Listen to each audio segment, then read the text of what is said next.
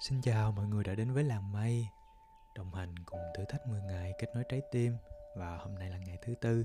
Hôm nay sư sẽ đưa mọi người đi tham quan một đất nước đó là Ấn Độ.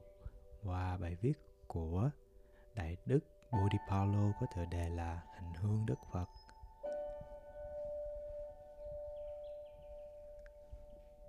Tôi rời khỏi Sapati là thành giá vệ vào ngày 4 tháng 12 và phải nói rằng là hết sức may mắn khi có dịp đến tận nơi đây để nhìn ngắm vùng đất thiêng liêng này. Tôi muốn đi bộ từ Savatthi đến Lâm Thị Ni, nơi Bồ Tát Đản Sanh. Nhưng rất nhiều người đã khuyên tôi nên bỏ ý định đó. Người ta cho biết rằng với cách bộ hành như tôi thì có nhiều cơ hội bị gặp nguy hiểm như bị đánh cướp hoặc cũng như mất mạng. Đó là chưa kể đến cái lạnh chết người của trời đêm miền Bắc. Lẽ ra tôi vẫn có thể đi đến những nơi mình muốn bằng rất nhiều phương tiện xe cộ. Nhưng như vậy thì đâu còn gì là thú vị nữa.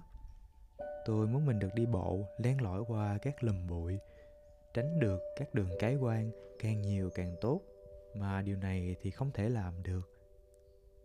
15 năm trước, tôi đến đây lần đầu tiên thì các cánh đồng xung quanh Savatthi coi như tiêu điều sơ sát suốt mấy tháng mùa đông.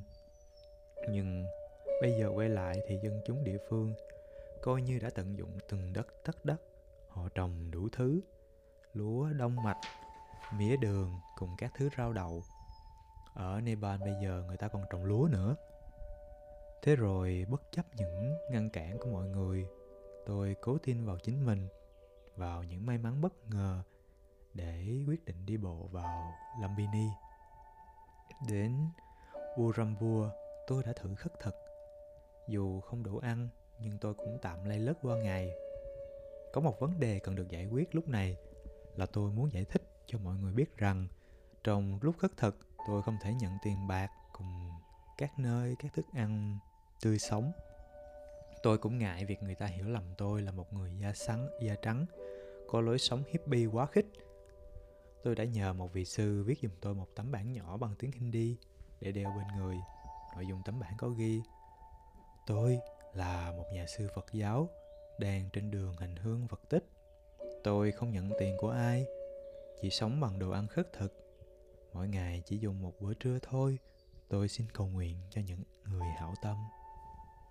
Với tấm bản này, mọi sự trên đường đi xem ra có vẻ dễ dàng hơn trong giờ khắc thực tôi đến ứng trước từng nhà khoảng nửa phút. Nếu gia chủ không nói gì hết, thì tôi lại đi sang nhà khác.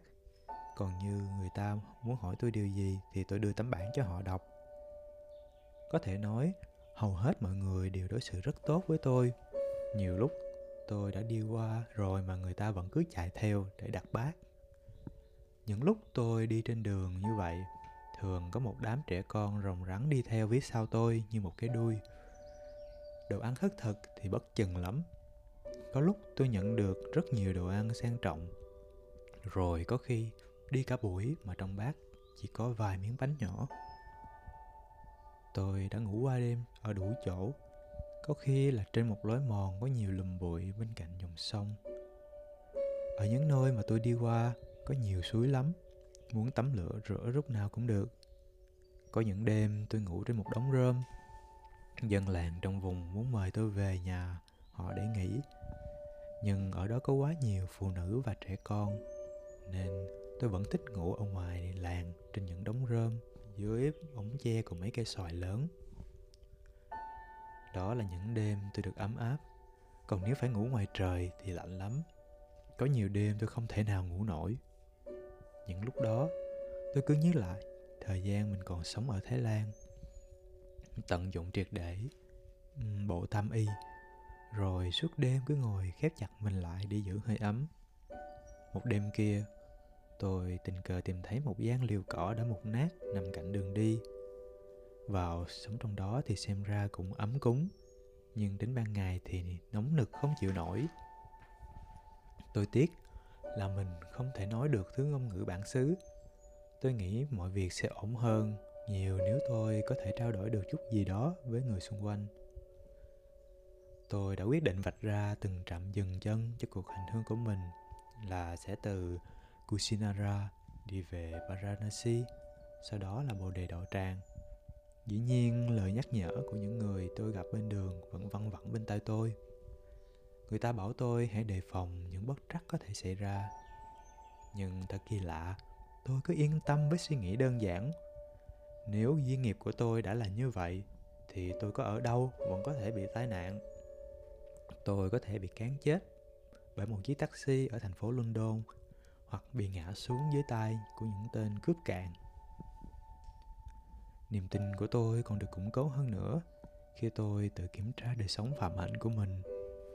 Tôi cứ tin tưởng mãnh liệt rằng chính đời sống giới luật trong sạch của mình là một phép ba la mật hùng mạnh. Trong những ngày tháng hành hương này, tôi đã thọ trì giới hạnh một cách trong sạch cho đến cả vấn đề ăn uống và tiền bạc. Tôi không hề giữ lại trong người mình hai thứ đó. Bởi nếu tôi làm vậy thì tôi không thể nào ôm bác đi khất thực bằng một tâm hồn trong sáng và bình yên được. Có rất nhiều người đã cố thuyết phục tôi nên giữ lại chút gì đó cho mình phòng khi bất trắc. Nhưng tôi tự hiểu rằng nếu tôi làm như vậy thì có thể tôi sẽ không nhận được những gì cao đẹp mà người ta vẫn dành cho một vị sa môn. Đặc biệt là trong lúc tôi lại đang có một cuộc hành hương tìm về Phật tích. Tôi có ghé ngang Lumbini và dừng lại ở Kathila Vệ. Một ngày nhưng không có gì để chiêm bái cả. Kapitawatu không rộng bằng Savati, đã vậy còn bị đào xới bừa bãi. Tuy vậy từ đây chúng ta có thể nhìn thẳng lên dãy núi Hy Mã Lạp Sơn. Trong khi ở Savatthi thì không thể có được cơ hội này. Sau một ngày ở Kapilawatu, ngày hôm sau tôi đã thả bộ ngắm nhìn cảnh chiều muộn ở đây. Dãy Trường Sơn Hy Mã vẫn sừng sững ở đó. Tôi đã hít thở thật mạnh, như để cố nuốt hết vào phổi mình cái không khí linh thiêng này. Từng cánh đồng xanh ngát với những lùm cây nằm rải rác xa xa, từng đóa hoa làm tím thẫm những chân đồi. Và bên kia bầu trời lồng lộng những đỉnh núi phủ tuyết chọc thẳng lên trên lên trời xanh. Phải nói rằng phong cảnh ở Kapilavatthu tuyệt vời quá. Hoành tráng hùng vĩ mà vẫn vô cùng thơ mộng. Thời điểm tốt nhất để nhìn ngắm cảnh quan ở đây phải là buổi sáng sớm trước 8 giờ khi nắng bắt đầu lên cao tan tuyết đi và chạy xuống lấp lánh. Hồi còn ở anh quốc, tôi vẫn cứ do dự khi nghĩ đến một chuyến hành hương về ấn độ. Rồi trong cả lần đầu tiên đặt chân lên xứ sở này, tôi vẫn không sao bỏ được những do dự đó. Có lúc tôi cứ nghĩ mình là một người ngớ ngẩn, khi mãi cứ bị ám ảnh với một miền đất có quá nhiều cái khó chịu này. Không ít lần tôi đã nghĩ rằng cái ước muốn hành hương của tôi chỉ là một phút bồng bột nhằm để thỏa mãn cái tính khí phiêu bạc của tuổi trẻ của chính mình. Nhưng đến bây giờ thì tôi phải nhận ra rằng mình đã quá may mắn khi thực hiện được một chuyến đi như thế. Tôi cảm thấy vô cùng hạnh phúc khi xem đây là một cơ hội khó của được, khó được, khó có được của đời tu. Tôi hy vọng đây cũng sẽ có thêm nhiều vị sư khác thực hiện một cuộc hành hương như vậy tôi xin chúc sức khỏe từng huynh đệ cùng các phật tử ở Chichhurst. xin mọi người đừng cười lá thư này của tôi, vì tôi chưa từng viết những lá thư kiểu này bao giờ. Với tất cả thân ái Tiku Bodi Paulo